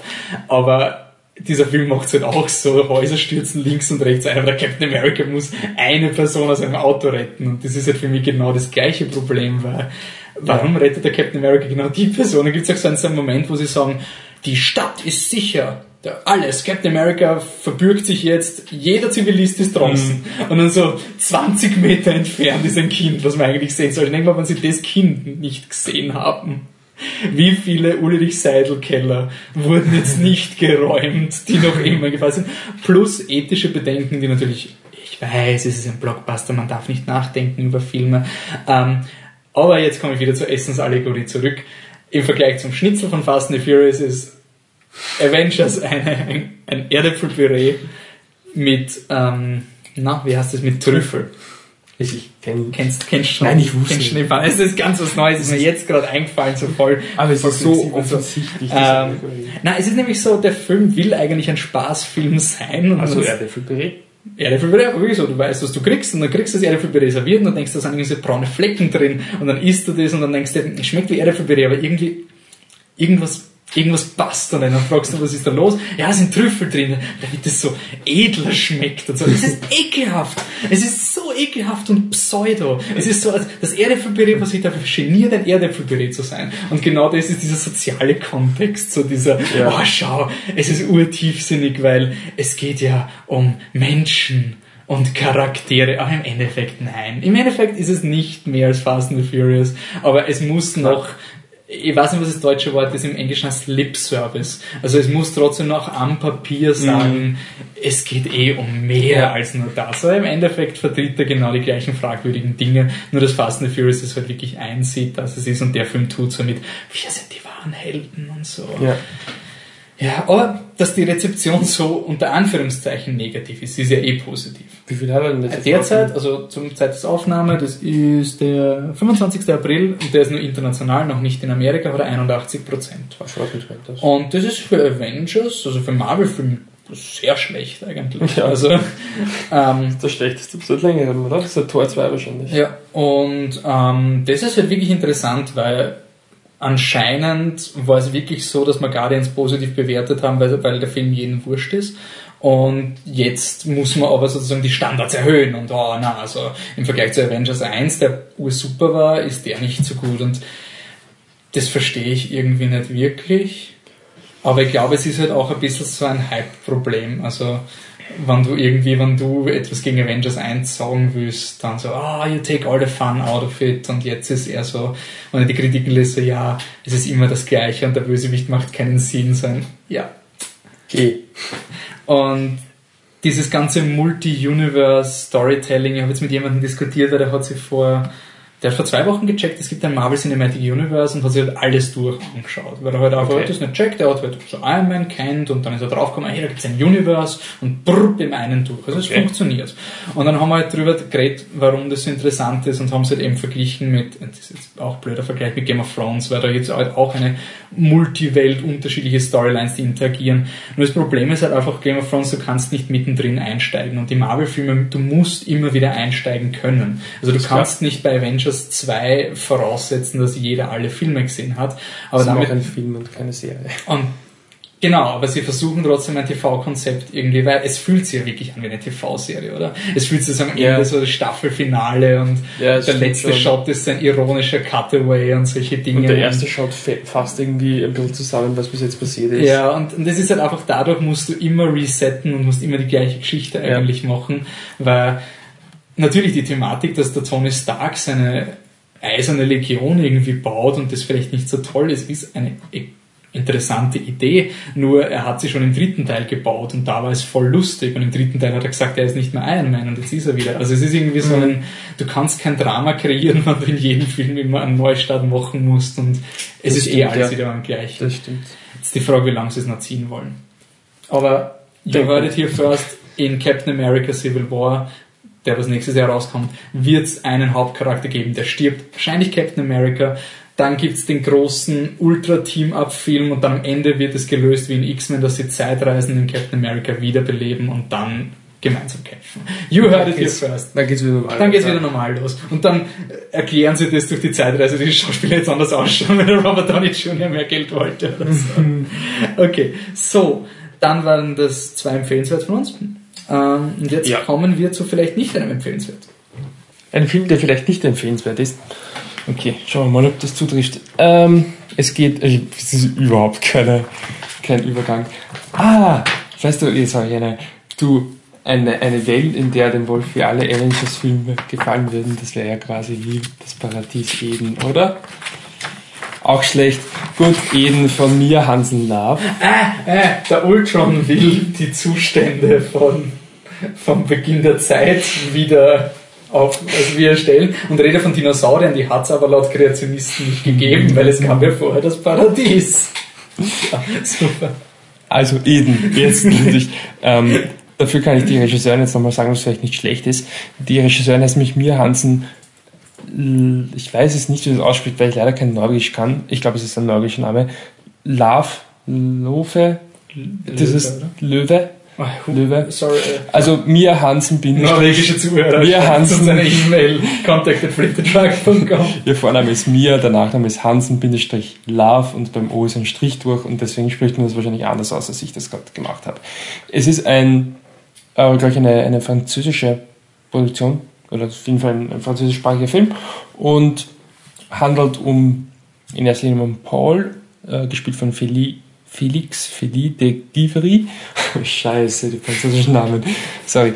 Äh, und Paul ist ein, also der Film streckt sich für eine sehr lange Zeitspanne, ich glaube doch 15 Jahre oder so, und fängt eben an mit dem jugendlichen Paul, der sich sehr für die Musikrichtung äh, Garage, also Garage interessiert, das weißt eben. Weißt du, was das ist? Oder was? Ja, ich erkläre schon, das ist. Also, also, gewusst, bevor du den nein, wusste ich nicht und ich glaube auch, dass es relativ wenig Leute wissen. Und zwar ist es eine, eine, äh, ja, eine Form der, der, der, ich bin sehr schlecht mit Musikrichtungen, obwohl ich mich viel mit Musik beschäftige, Musikrichtungen war ich immer schon schlecht. Ähm, Disco, Tanz, Techno, so, diese Wörter werfe ich da jetzt mal rein. Und natürlich macht das irgendwas ganz anderes als das, was man sonst wo hört, aber wir, oder ich zumindest erkenne das nicht, aber es wird so sein, äh, ist auf jeden Fall eine, ähm, ja, ganz coole Musikrichtung, wo zum Beispiel auch sicherlich die bekannteste Band daraus Daft Punk herkommen. Ähm, die Musik unter anderem, die Musik kommt auch unter anderem von Joe Smooth, Frankie Knuckles, Terry Hunter, MK und viel mehr. Ja, ich lese das von der Presse, vom Presseheft ähm, vor. Und vielleicht damit ähm, größere Musikfans als wir sich da mehr darunter vorstellen können. Es geht darum, dass er da in diese Disco-Szene eintaucht, äh, zuerst nur als, als sehr aufmerksamer Nur weil ich gerade lese, die, die Daft Punk-Leute spielen auch mit, oder? Ja, spielen eine ganz kleine Rolle. Und er ist, er wird dann in weiterer Folge auch DJ und ist da sozusagen, naja, es ist kein Künstlerkollektiv oder so, aber er ist gemeinsam mit dem Stan, gespielt von Hugo Konzelmann, macht er halt ein DJ-Duo, das nennt sich Cheers und dabei äh, ist, sind sie aber schon irgendwie so, also es gibt noch den Cyril, gespielt von Roman Kolinka, der ist irgendwie der zeichnet Comics und zeichnet auch ein Comic über die Disco-Szene und es ist auf jeden Fall eine sehr, eine, wie soll man sagen, eine sehr äh, künstlerische ähm, Gruppe, in der er sich da aufhält und ja, es geht ihm am Anfang so ein bisschen um seinen Aufstieg im Disco-Leben, wie der Wolf schon gespoilert hat, im, im Schatten von, von Daft Punk, also Thomas und Guiman, oder Guiman, Guiman. Ähm, also die, ich glaube nicht, dass das die, dass sie mitspielen. Also sie, ich habe jetzt glaubt, ich wusste das nicht. Also sie spielen nicht mit, aber sie werden dargestellt. Also der Thomas von Vincent Lacoste ah, und okay. Guiman von Arnaud. Also nein, spielen aber keine große Rolle. Es ist einfach nur so, ja, Daft Punk sind auch da. Äh, nein, nein, nein.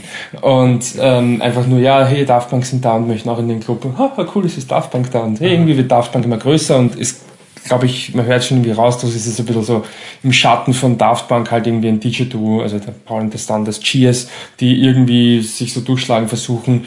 Ähm, und es ist eh okay, sie können irgendwie im allerweitesten Sinne auch davon leben, aber es wird halt nie mehr als das. Und aus dem Spiel aber daneben auch noch eine Rolle die Beziehung von Paul mit der Louise, gespielt von Pauline Etienne. Das ist eine von vielen romantischen Beziehungen, die er in dem Film pflegt, aber doch die mit Abstand intensivste. Äh, so ein bisschen eine On-Off-Beziehung, könnte man sagen. Ja, und ich, ich meine, ich glaube, man merkt irgendwie eh von dem, was ich sage, also das passiert, das passiert. Das ist ein Film, der von Anfang an sich nicht anfühlt, als würde es irgendwie sehr konkret auf was, ja, vielleicht nicht es, also es läuft sehr wohl auf was hinaus, aber ähm, du weißt wirklich nicht, wo geht das eigentlich hin. Okay, er hört irgendwie Musik und ja, also man kennt, also ich habe von der äh, Produktionsgeschichte schon gehört von dem Film, dass Daft Punk quasi irgendwann einmal gesagt hat, ähm, wir geben unsere Musik mehr oder weniger gratis oder sehr, sehr, sehr billig her. Und dann sind einige andere nachgezogen und gesagt, okay, passt, mach mal, mach mal, mach mal, mach mal. Und dann weißt du halt schon, und sonst wäre der Film wahrscheinlich gar nicht entstanden, weißt du schon, okay, irgendwie muss Disco schon eine größere Rolle spielen, okay, er wird DJ, hm, aber soweit so klar, aber was macht er? Er ist nicht wirklich erfolgreich. Geht es um seinen Aufstieg? Geht es darum, dass, es, dass er scheitert? Und es ist eben wirklich dieser interessante Zwischendings. Es klappt irgendwie, es klappt aber auch nicht wirklich. Und so. Also gerade so, dass es weitergeht. Gerade so, dass es weitergeht. Und so hat der Film irgendwie nicht diese offensichtliche Struktur. Also er ist in zwei Teile unterteilt also ähm, laut Zwischentiteln äh, dann werden sie durch die Zwischentitel wieder in zwei Teile unterteilt und der erste wird schon irgendwie so als Aufstieg tituliert und der zweite quasi als Abstieg, aber es ist nicht wirklich wahr und ich glaube, das will der Film auch irgendwie ausbringen. Irgendwie war das Ganze nie so, also sie machen coole Musik, sie sind, sie haben ihre Gigs, sie haben ihre Fans, aber sie werden halt nie Daft Punk sein, sie werden nie so explodieren. Und wenn sie dann irgendwann einmal aufhören, werden nicht ähm, tausende Musikblogs drüber schreiben und sagen, oh mein Gott, es gibt Cheers nicht mehr, sondern es wird halt einfach nie so wirklich. Und so wird eben auch das Leben von Paul dargestellt. Er hat halt irgendwie diese Freundin, aber ist das überhaupt wirklich was? Und irgendwie, es läuft irgendwie auf ganz interessante Art und Weise, läuft das Leben von, von Paul überhaupt nicht rund und das fand ich irrsinnig also es ist auf jeden Fall ein Film, der als Gesamtes viel besser wirkt als so während dem Schauen. Aber das fand ich schon wirklich richtig interessant, dieses total lose, du weißt nie, wo es hingeht. Und da hat der Film eigentlich die Problematik von, vom, vom Protagonisten schon irrsinnig, irrsinnig gut aufgesaugt. Aber wie also, ist vom Schauen, wenn du sagst, er ist sehr lose vor, also ja. Du bist nie distanziert während dem Schauen. Nein, nein, überhaupt nicht. Aber, du, aber was ich meine ist, du weißt, genauso wie der Paul eben auch, weißt du eigentlich, Nein, du weißt schon, wie es der nächste Schritt ist, weil ja, dann fliegen sie halt wieder irgendwo hin und haben einen, Gig, einen, einen, einen Gig. Oder dann fliegen sie halt dort hin und haben einen Gig. Oder dann sauft er sich halt da wieder zu oder nimmt halt da wieder Drogen. Ähm, aber weder gibt es diese Szene, wo du sagst, das ist die Schlüsselszene, jetzt checkt er, darf keine Drogen mehr nehmen oder jetzt checkt er, das wird nichts oder jetzt, jetzt sind sie Superstar. All diese klassischen Schlüsselszenen, wo du sagst, oh, jetzt kommt diese Phase des Films, jetzt kommt der Teil, wo sie erfolgreich sind, jetzt kommt der Teil, wo sie nicht mehr erfolgreich sind. All das gibt es eben nicht und das fand ich irrsinnig interessant und gut, aber ich meine, das allein reicht nicht. Die Schauspieler sind super, die Charaktere sind irrsinnig ähm, gut gezeichnet. Ähm, ich finde sogar zum Beispiel die, die Louise, ich weiß nicht, inwiefern es jetzt rauskommt, aber die hat eigentlich keine eigene Aufgabe. Sie ist, ähm, wie gesagt, die Freundin von Paul über eine große Zeit des Filmes hinweg und sie reist halt einfach immer mit mit ihnen. Sie macht aber selber eigentlich nicht wirklich Kunst. Sie ist halt irgendwie immer dabei und macht irgendwie auch selber nichts. Und ich habe mir gedacht, irgendwie ist diese Frauenrolle schon sehr passiv. Aber wenn man den ganzen Film sieht, weiß man ganz genau, ohne dass der Film das mit der Faust ins Gesicht schlägt, ähm, weiß man ganz genau, dass der Film das eben ganz offensichtlich absichtlich macht und er eben ganz genau sagt, ja, Mhm, ist auch also von einer Frau. Der, der, Widerspruch, also so Dinge wie, was du vorhin gemeint hast, dass der Widerspruch mit Aufstieg und Abstieg, dass es ja. alles Absicht ist. Also du, Absolut. Und äh, nicht nur das, man auch zum Beispiel ein Detail eben äh, Rolle der Frau. Ähm, hey, irgendwie ist das eine Frau, die nur wartet darauf, also so bis, bis ein bisschen an, wartet irgendwie darauf, dass sie halt Mutter wird. Und ähm, wird aber offensichtlich überhaupt nicht glücklich damit. Ja, und darum geht's aber. Und das ist halt nicht so, es passiert halt im Film. Nein, der Film, ohne dass es, wie gesagt, ins Gesicht haut, macht da eben eigentlich eine Message draus. Und so macht das eben auch mit, den, mit diesem ganzen ja, Lebenslaufproblematik. Ähm, du hörst immer wieder diese romantischen Geschichten, wo Leute all ihre Sachen riskieren und dann werden es halt Musiker oder machen halt was auch immer, den Club auf und dann super, jetzt ins Reich.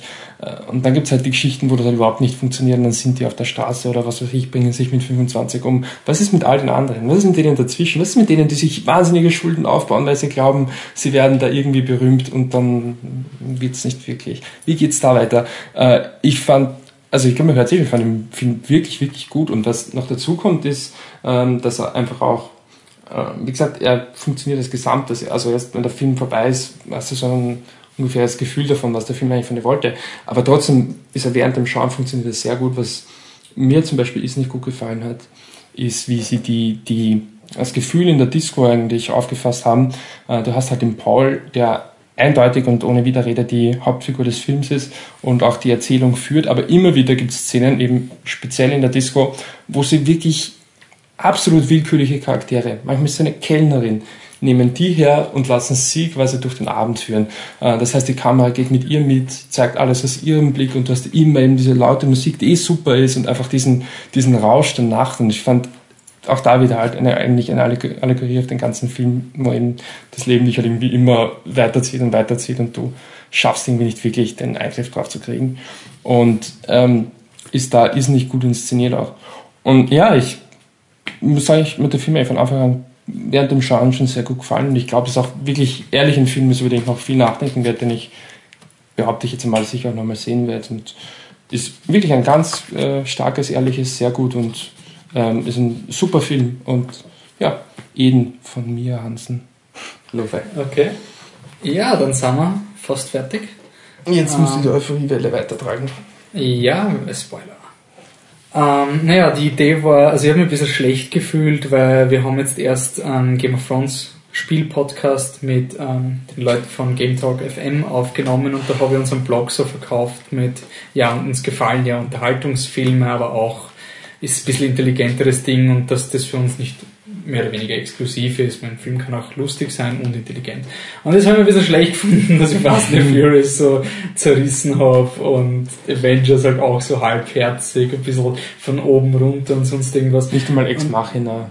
Ja, ja Ex Machina, ja, den hätte ich eigentlich sehr gut geben können und der war auch nicht gut genug für mich und so, bla. Also ich wollte nur ein bisschen sagen, dass ich jetzt auch irgendwas habe, was mir gefällt. Was ähm, vielleicht was ja, massentauglich was, ist. Ja, genau, was massentauglich ist, vielleicht. Ähm, nämlich Better Call Saul. Das ist die Spin-off-Serie von ähm, Breaking Bad von Vince Gilligan und Peter Gold, die auch Breaking Bad gemacht haben. Äh, Breaking Bad, das war die Geschichte von dem ähm, überqualifizierten Chemielehrer, der mit Krebs diagnostiziert wird, gespielt von äh, Brian Cranston, der Walter White, wo es darum gegangen ist, dass ein immer dass er immer schlechtere Entscheidungen trifft und einfach wirklich emotional mitgenommen eine der besten Serien, die es in letzter Zeit gegeben hat. Und dann ist halt gekommen, ja, sie machen eine Spin-off-Serie Better Call Saul über den lustigen Anwalt von mhm. Breaking Bad, der so beliebt war, der immer so coole Sprüche geschoben hat. Und dazu haben sie auch gekartet, also der, der Saul Goodman, der Anwalt, ist von Bob Odenkirk gespielt. Der hat auch in Nebraska mitgespielt. Mhm, ähm, stimmt, ja. Und dann ist noch dabei, äh, wie heißt der Peter? Jonathan Banks, der ist eben auch ein Breaking Bad Fan-Favorite, der hat diesen stoischen Serienkiller gespielt, den Mike. Mhm.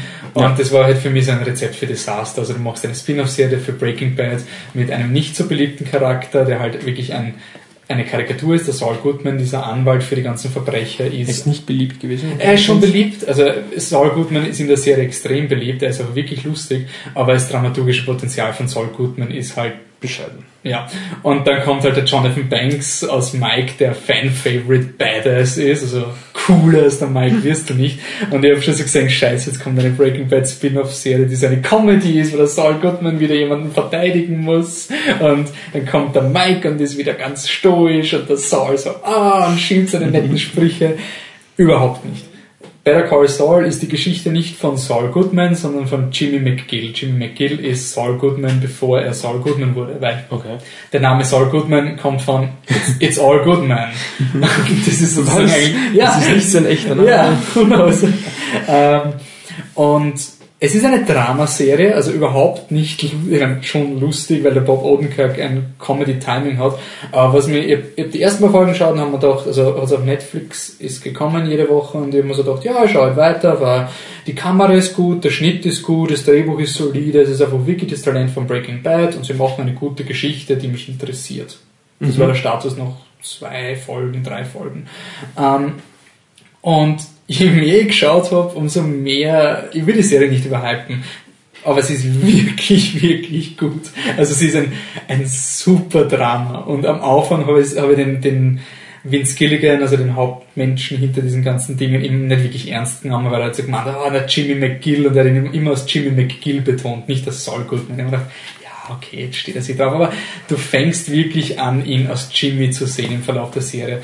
Und im Vergleich zu Breaking Bad, wo es darum geht, dass ein Mensch immer die falschen Entscheidungen trifft und immer, aber du verstehst, warum man sie trifft, ja. ist Better Call Saul die andere Richtung. Es geht um einen Menschen, der versucht, die richtige Entscheidung zu treffen und Ähm, der Vince Gilligan hat gesagt, er wollte halt erklären, wie, kommt, wie kann jemand so sein wie Saul Goodman, so ein Mensch, der zu cool für alles ist. Und die Erklärung ist, er hat das furchtbarste Leben überhaupt. Und es ist so traurig. Also mhm. Breaking Bad hat mich ruiniert, teilweise emotional, weil es ja. wirklich so schlimm war. Aber Better Call Saul hat mich wirklich traurig gemacht, weil es einfach, er versucht wirklich das Beste zu machen und das Drehbuch ganz großes Kompliment an dieses Writing-Team, weil sie, sie lösen es nie mit den offensichtlichen Dingen. Sie, sie wissen die Fernsehkonventionen, sie machen nicht pseudomäßig alles anders, hin und wieder gibt es Konventionen, die gut sind, aber sie geben ihm nie den, den, den leichten Weg und ganz, ganz wichtig, ganz, also der Turning Point ist die Folge, wo dem Mike seine Backstory erklärt wird. Und der Mike ist zu cool für alles. Jetzt ist halt die Frage, du machst eine Origin Story für einen Fan-Favorite Charakter. Ja. Referenz, Star Wars die Prequels und X-Men Origins Wolverine. Yay! Super! Was könnte schiefgehen bei einem Supporting Character, der so cool ist, weil er dunkel und leise ist? Und diese 60 Minuten danach siehst du ihn nicht mehr als Badass. Es ist wirklich so, er ist genauso ein trauriger Mensch. Er ist wirklich mhm. ein trauriger Mensch. Es ist so cool. Und, und es war nicht die leichte Geschichte, nicht so diese, ähm, er ist ein, also er, sein Sohn ist gestorben, das weiß man. Und du denkst da halt so, ja, er ist von korrupten Cops irgendwie getötet worden und sowas. Und, und er wollte immer, und der, der Vater, also der Mike, wollte immer das Richtige machen. Und ich, ich mache jetzt, ich will nicht spoilern. Es ist wirklich eine so schöne Aufklärung, was damals passiert ist. Ganz, ganz simpel, nichts Besonderes, nichts Didn't See Coming, aber so richtig, wow, das macht mich fertig. Und dieses Mal war das erste, wow, okay, wow, diese Serie macht mehr, als ich geglaubt habe.